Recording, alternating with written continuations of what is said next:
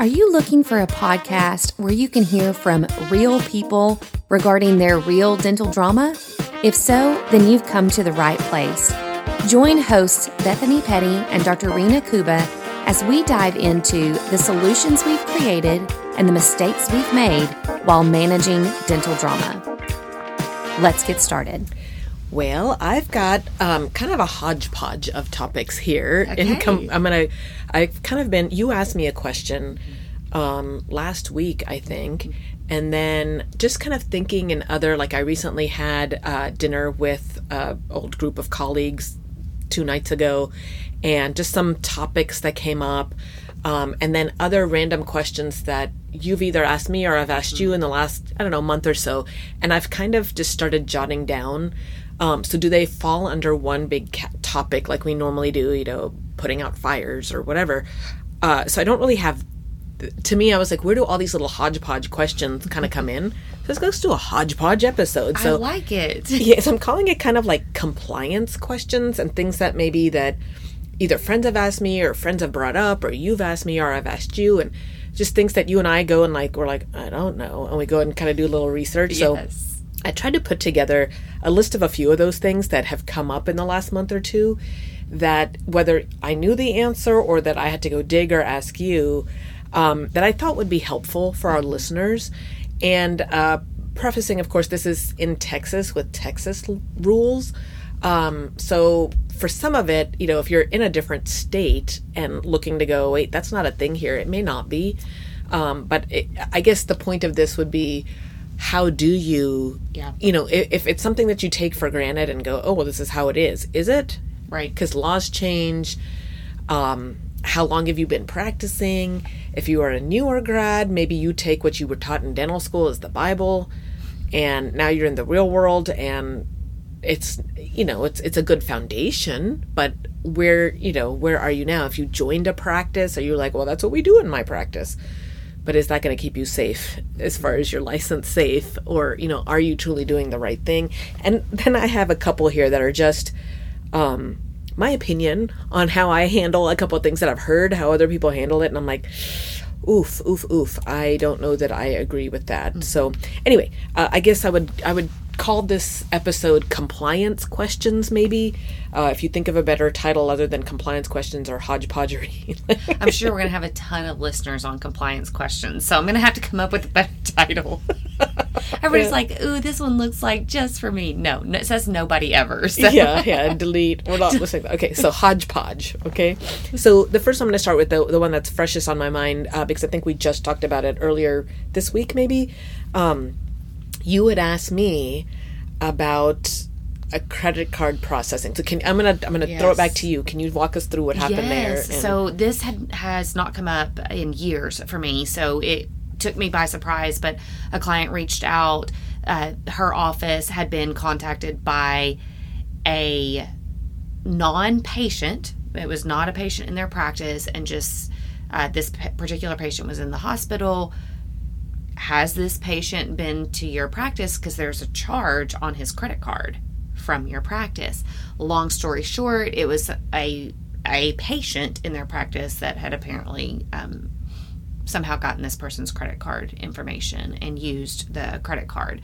And so there were so many follow up questions to just this one issue. You know, the the non patient, the patient whose card had been stolen, um, wanted information, you know, on how to find this person, which obviously the practice can't share.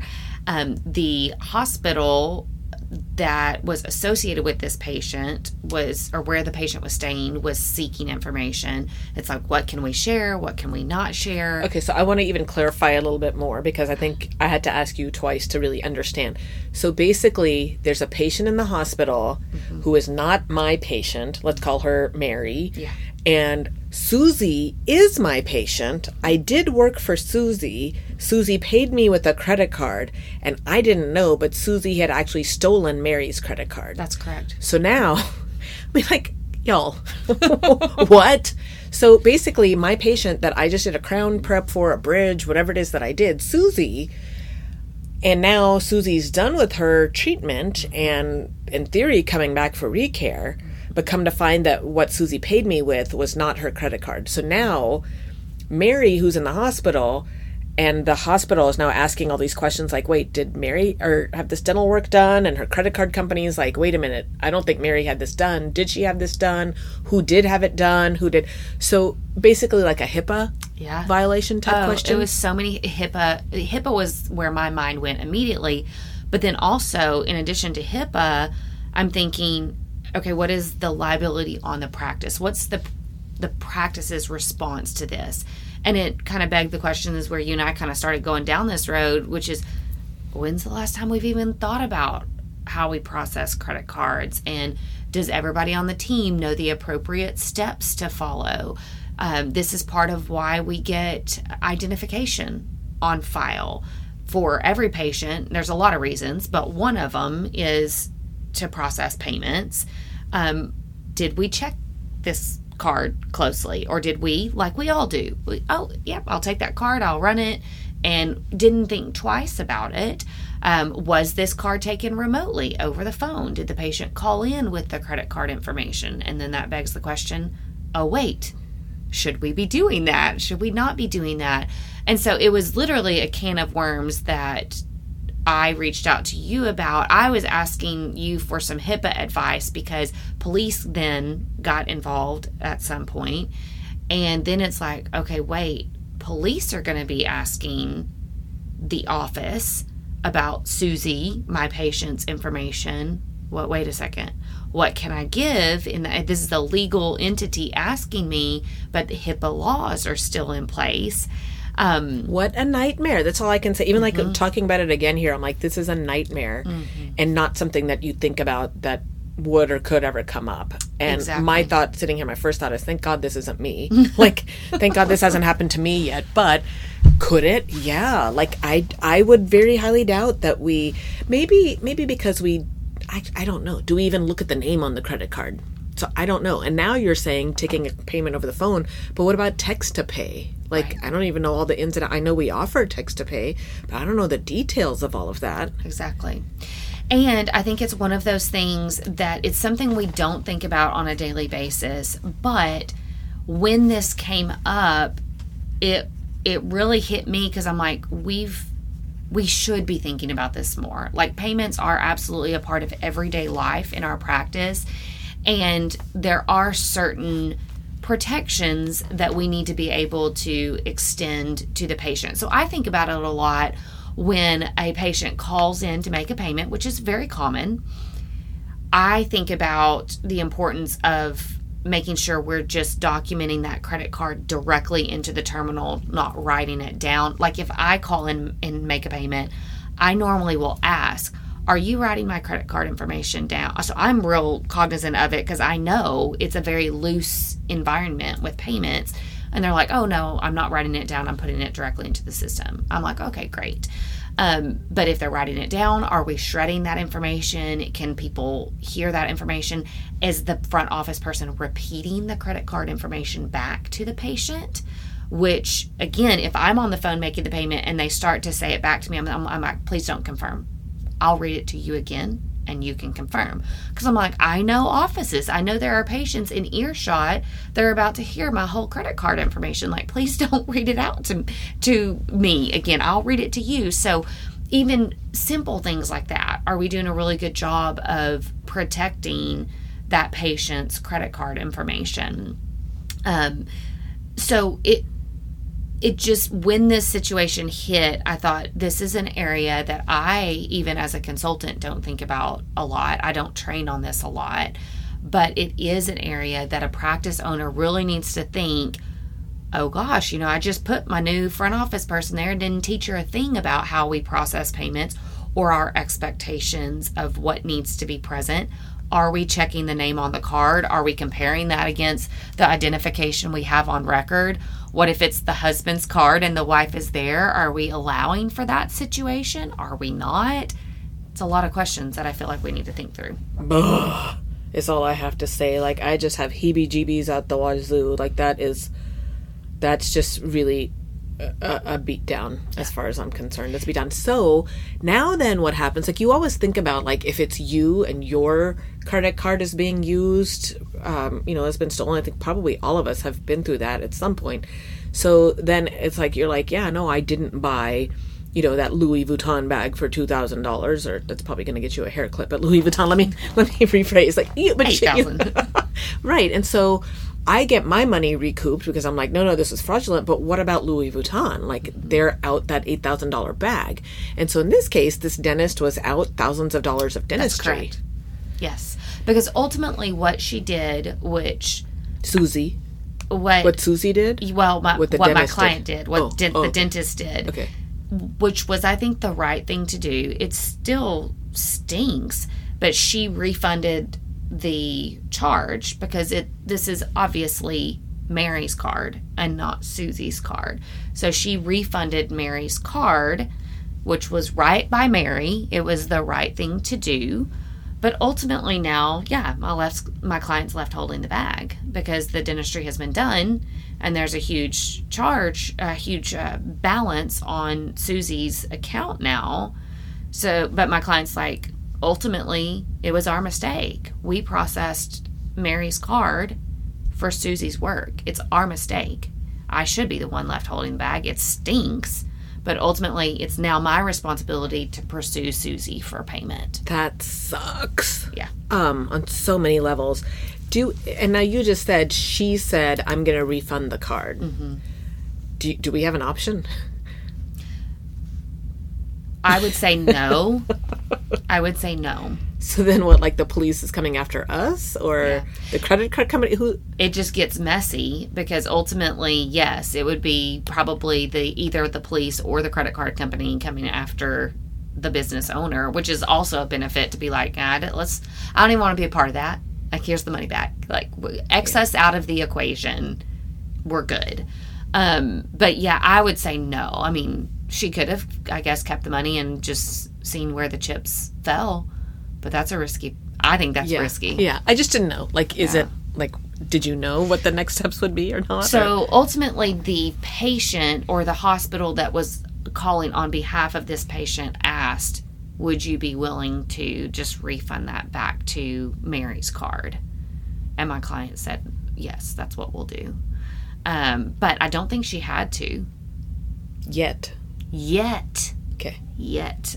I didn't know when that was going to be a part of the equation. So then what did we decide cuz you and I talked about this. What Mm-hmm. did we decide about when the police is asking what did what did we they need to do? have a some type of subpoena or warrant or they have to be able to before we turn over private patient information even though Susie's a scam artist, even though a Susie, thief, we still have we're still bound by HIPAA. we have to protect her patient privacy yeah so this is important because in the case uh, in this particular case they refunded the card to refunded the charges to mary's card and they wanted to show proof to Mary that they refunded.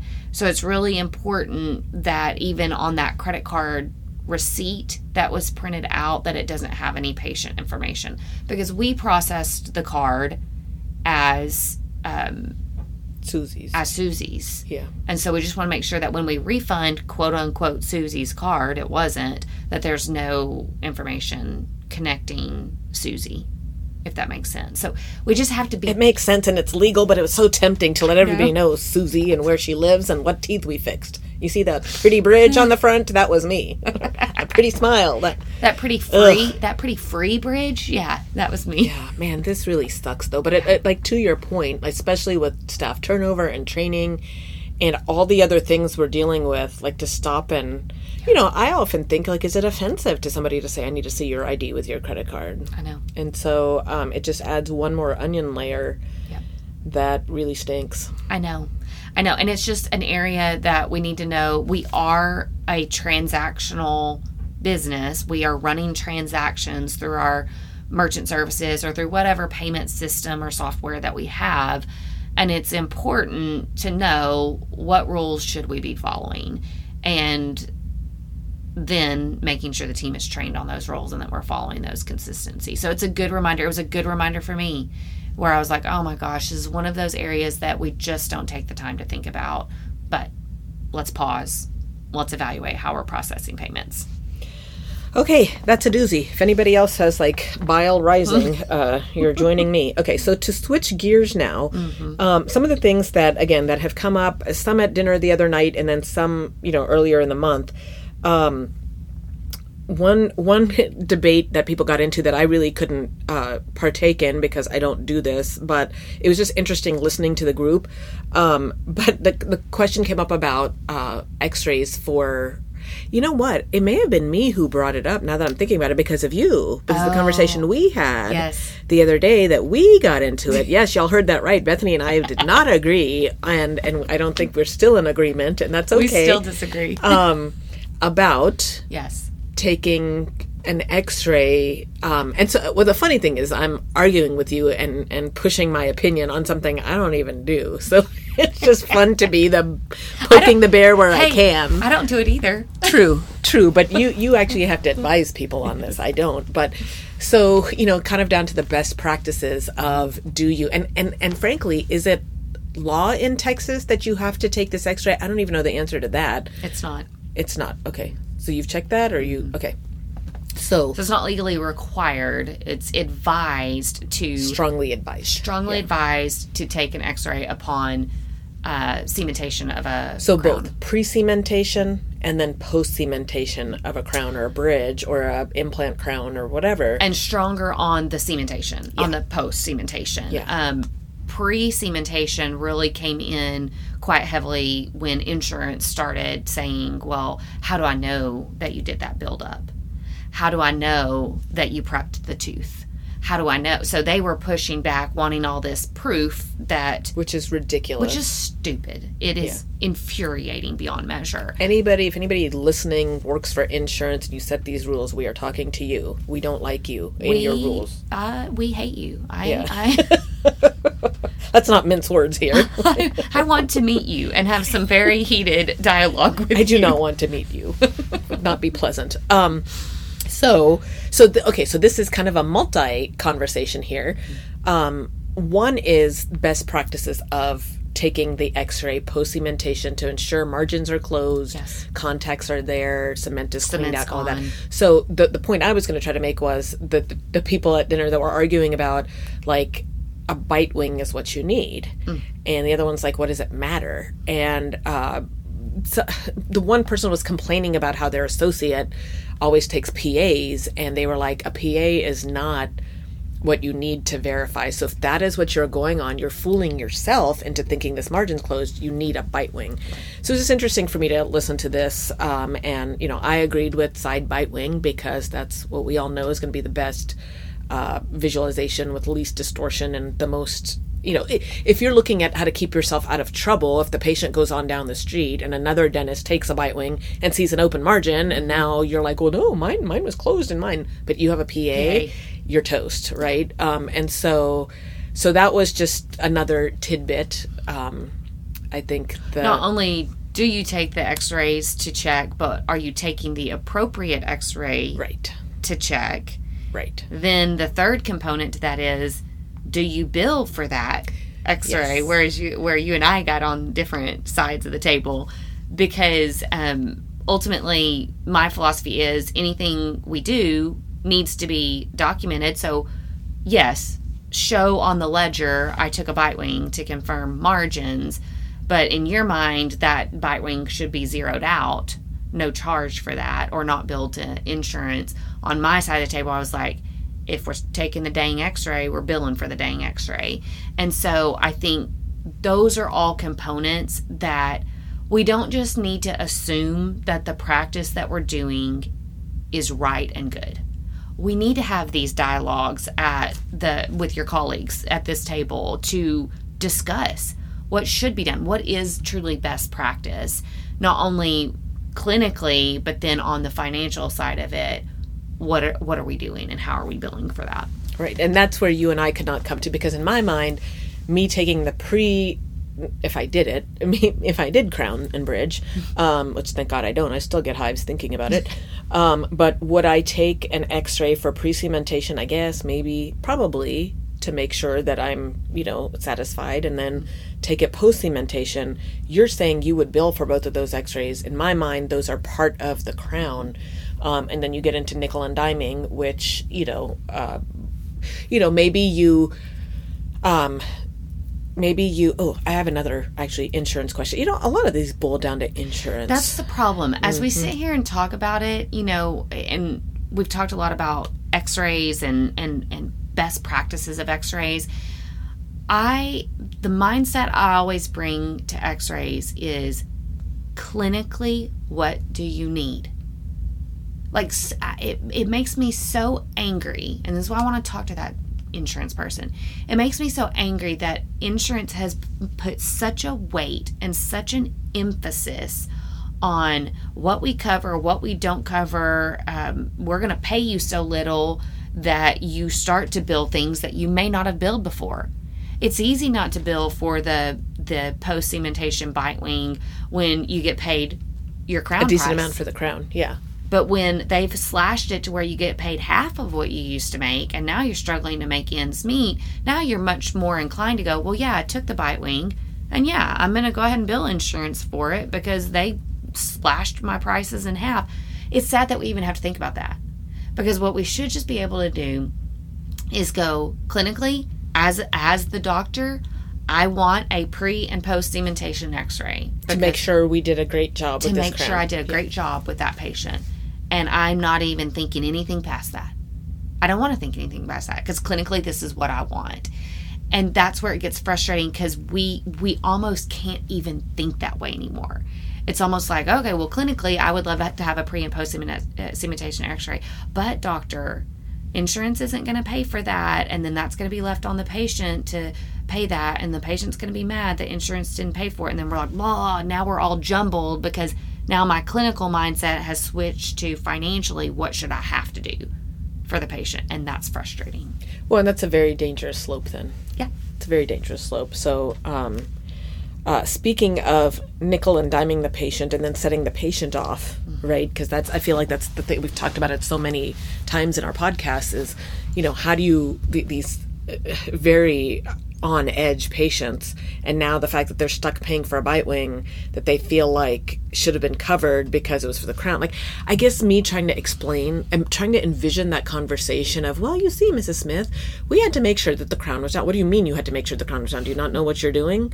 Oh, so you had to take an x ray for that. Well, then if you had to take an x ray for that, then why are you billing me for that? Like, I could just see the nightmare of mm-hmm. trying to explain that, and I, I don't see how that could be done successfully which means then are we eating the cost of the x-ray? So if we're eating the cost of the x-ray are we billing it to insurance but not billing it to the patient so that we don't irritate the patient that we're trying to make happy with the crown to begin with so that I don't get sued? So was that price of that you know $20 bite wing worth it for the lawyer fees i have to spend now on the patient? It's just this mushroom cloud that is nauseating and frustrating and maddening. Well, and again, I would say it's one of those things.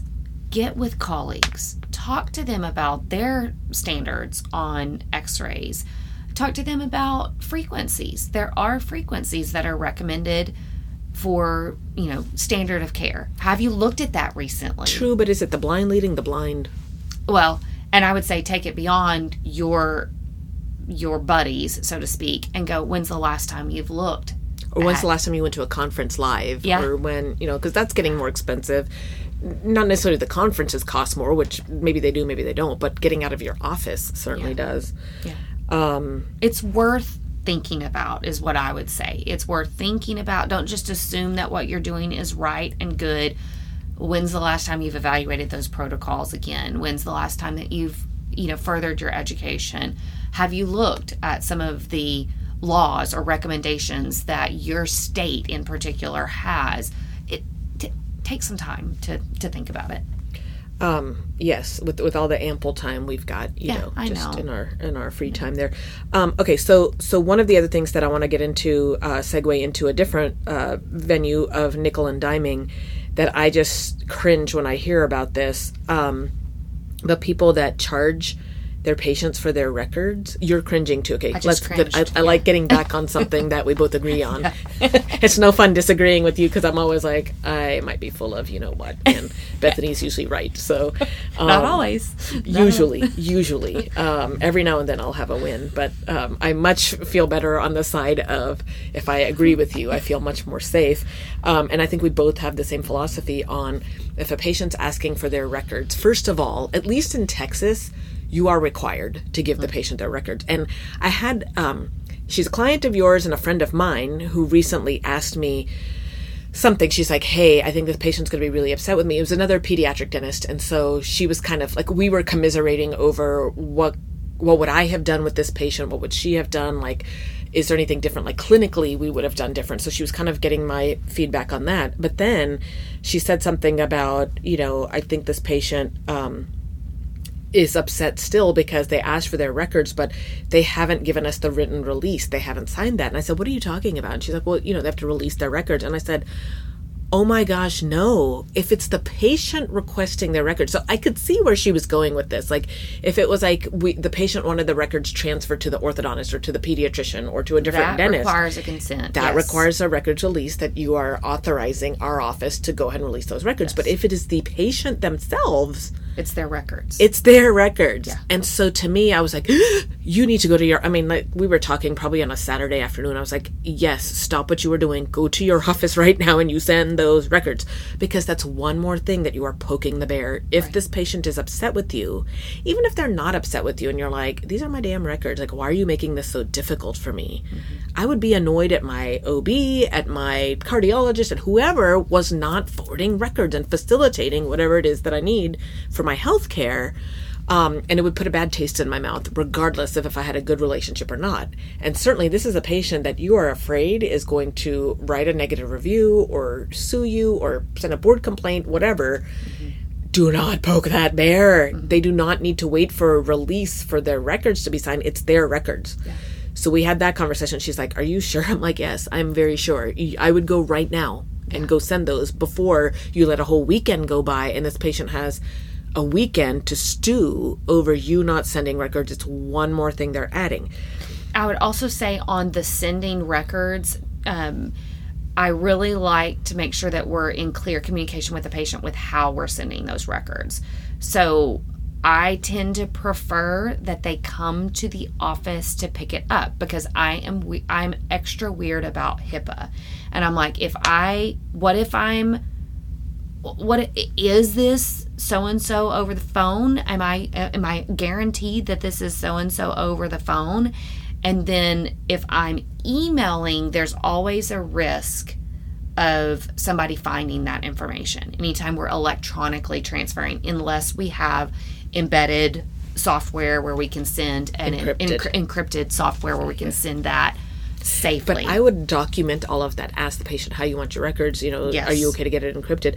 Uh, and s- confirm then that you've got the accurate email yeah. because the last thing we want is that those records going to so anyway just be very very careful when you're transferring records that you are still keeping HIPAA in mind. We're not taking word over the phone. Did they confirm patient's date of birth? Do we have a driver's license on file? Are we confirming? Am I talking to the mom of so and so? Let me confirm your driver.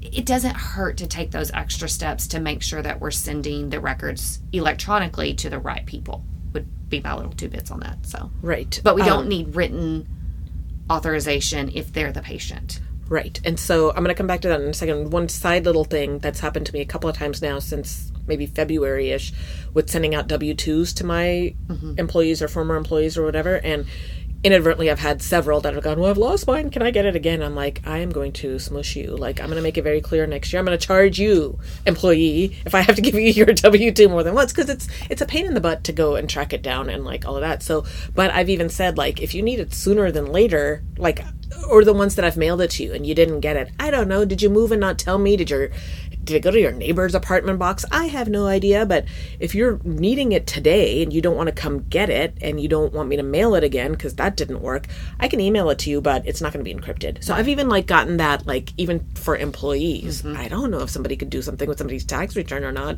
Can they? Is there I mean, I have no idea. But private regardless, information, yeah. Yeah. So it's like I'm sending it to you unencrypted Yeah. because we have encryption software, but I don't know how to use it because Yeah. usually that's what we're sending patient records through, which the front handles. So I don't know how to do this. I'm not gonna. It's already a pain in my ass enough to have to re-dig this W two out, re-get it to you, and I gotta figure out how to encrypt it. I'm not doing that. So you need to tell me what you want. Anyway, back to the records. Um, I think the other thing that that sticks out in my mind about records is uh, because again we we that we ended up talking about this was charging for patient records and in Texas you are allowed to charge.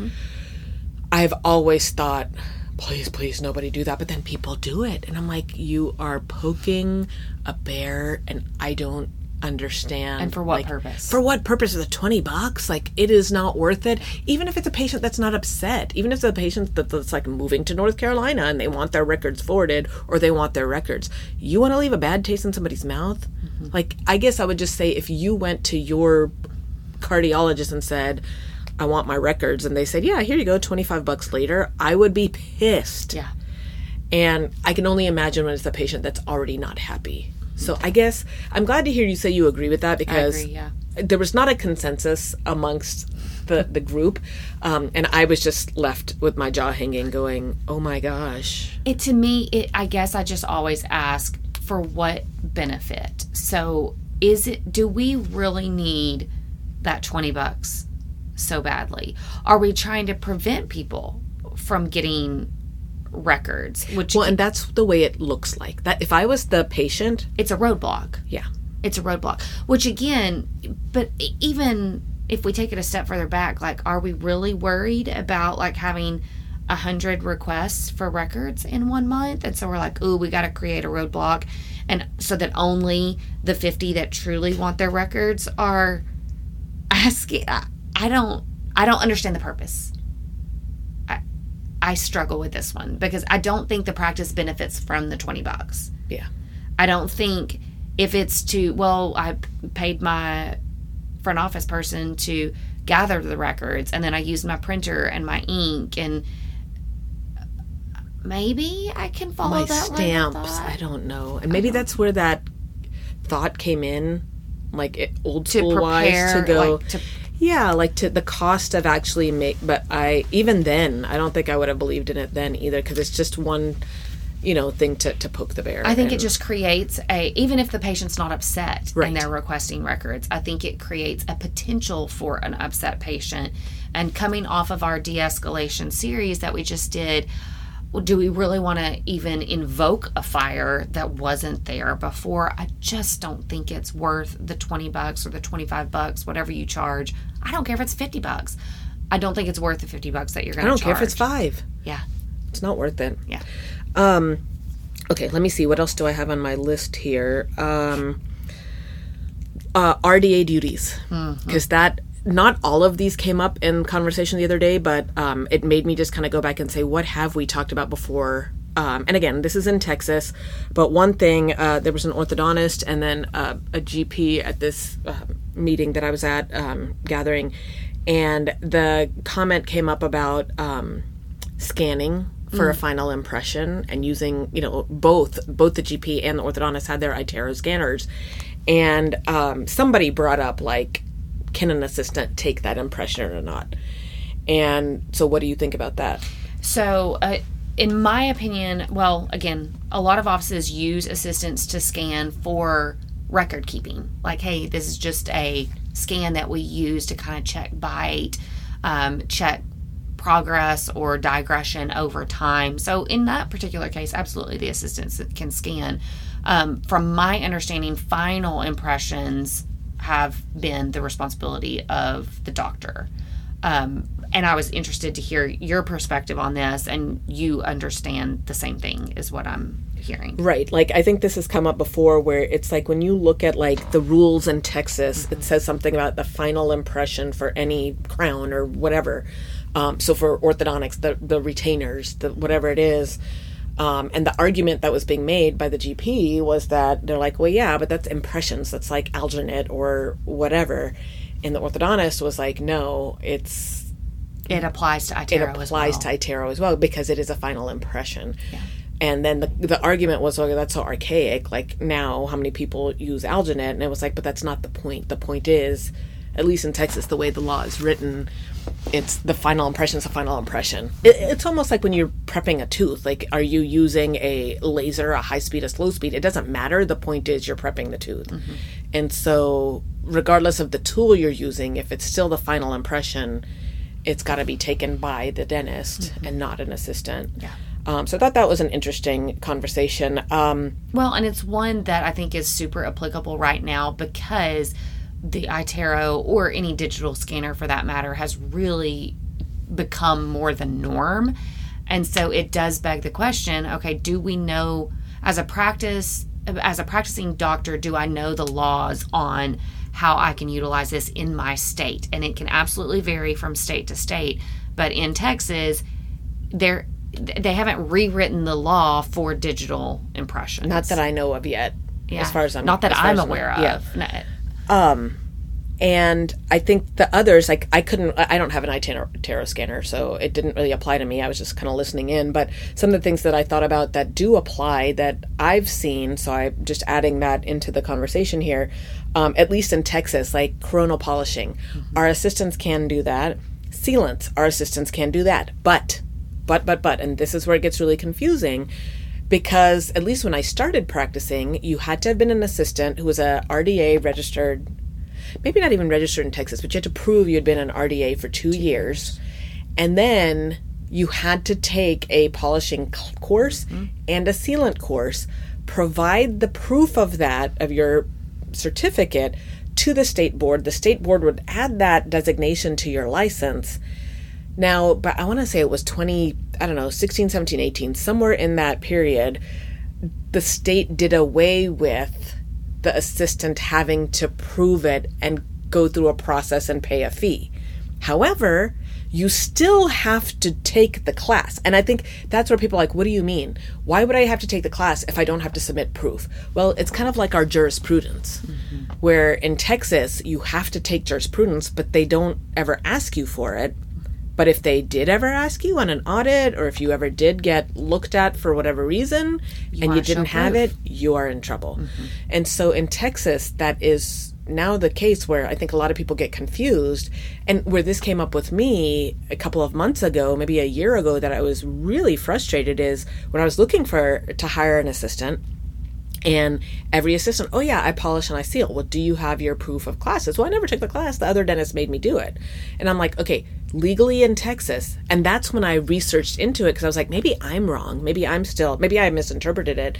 And when I researched that, it was no, the doctor can get in trouble for letting an assistant do sealants, even if they know how to do sealants. But if they have not taken the course, and that's where again people are like, but they why if we're not going to submit anything to the state, they still need it to show as proof should they get audited. That's correct. So why I don't know, but that's the that's the law. That's the rule. Well, we can argue about whether we agree with it or disagree with it all day long. The fact of the matter is, it's important that you know your state's requirements on things like that and abide by them. Right. And so I think where I was getting super frustrated back then was these assistants would look at me like I've lost my mind. Either that they're like, well, you're dumb, or I'm not taking that class, or whatever it is. And I'm sitting there going, I'm just trying to follow the law, and this isn't okay. Mm-hmm. Um, so it was really annoying. Uh, the other one that kind of ties into that would be nitrous monitoring. Mm-hmm. So did you? Yeah, so I had a client that was actually asking some questions about this, and it's one that we don't think about very often. But he was asking the question, "Can I step away to do a hygiene check if I've got a patient on nitrous?" And he's in a different state, not in in uh, Texas, and so I just encouraged him. I know in Texas, you know, you've got to have an assistant in that room that is nitrous monitoring certified. And so again, that's one of those areas I don't think I think we need to be careful about going, "Oh yeah, it's normal. I can step out and go check." But do we know that we can actually step away from that patient that's on nitrous or if we are stepping away, are we flipping that nitrous off while we step away? Have you thought about that or are we just assuming that we're in compliance with the law. So you need to know what are the requirements on your RDAs before you step away. And so that one, at least in Texas, the RDA does have to submit the proof of the nitrous Yes. class and passing the test or whatever it is, and they do get a designation on their license. Mm-hmm. So if they don't have that designation on their license and you, got in trouble or something, yeah. Um because I've even had some assistants that are like, "Oh yeah, I took the class, but but what? Did you not pass the test? Did you not submit the paperwork?" Well, then we're stuck. It doesn't matter. Like it has to be on your license that you are authorized to do nitrous. So in that case then now the other part of that that I I mean I've been doing it appropriately for the last I don't know decade but before that I wasn't where I didn't realize yeah in my mind I was like well I have an assistant in here that has taken the course has passed the course is approved by the state board it's on her license so I would just say yeah you know start it at 10 you know, okay, yeah, go ahead. You're on 10. Go ahead and titrate it up now. They cannot do that. No. And about a dozen years ago, I didn't know that. So I was letting them do that. And now it's like, no, no, no. Even though they have all of that, in Texas, it's still the dentist that has to control the nitrous amount. So um, that That's was a, such a, a, good, good, learning point. too. Yeah. Yes. Um, what else? Any other? Gosh, I feel like we hit this hodgepodge is a good term for this because I feel like if nothing else, just our listeners hearing these little tidbits, these are things that we don't necessarily think about every day, all day, or ever.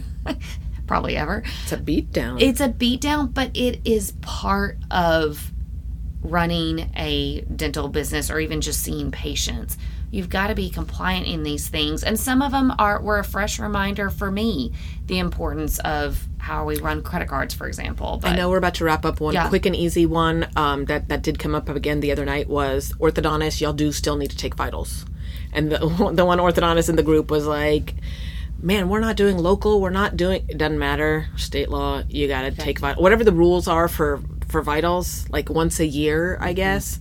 Um, and then in Texas, if you're under 12, maybe not. I don't remember. And and I know that seems silly. Pediatric dentist doesn't know, but I take vitals on everybody Every- at every appointment because I can't remember the laws. it's like let's just make it easy on everybody, and just just take the damn vitals and move on. So orthodontist, I don't know how often you need to do it, but if you've got older 12 and older, you you need to take it at least once a year.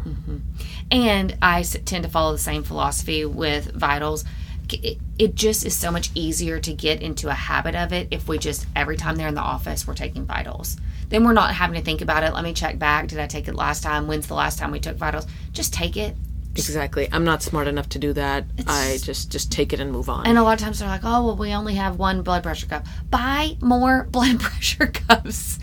Just why are you making this hard? yes. They're not that expensive. yeah, just just put one in every opportunity and just add it to your routine. Take them. Yes. It's just so much easier that way. Well, hey, thanks for putting the list together. I know we've uh, covered a lot, but I feel like it's good reminders for My brain is now hodgepodge. I know, right? Can we end this pod- podcast now? Thanks for joining the conversation today. We hope that you are comforted in knowing that you are not alone, but we also hope that you're walking away with some really great tips and tricks to try in your practice.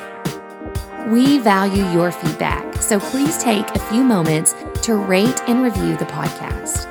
Finally, we want to make sure that we're covering the topics that matter to you. So track us down on Facebook, Instagram, and Twitter, and let us know what topics you want us to cover. As always, please know that we are rooting for you today as you manage your dental drama.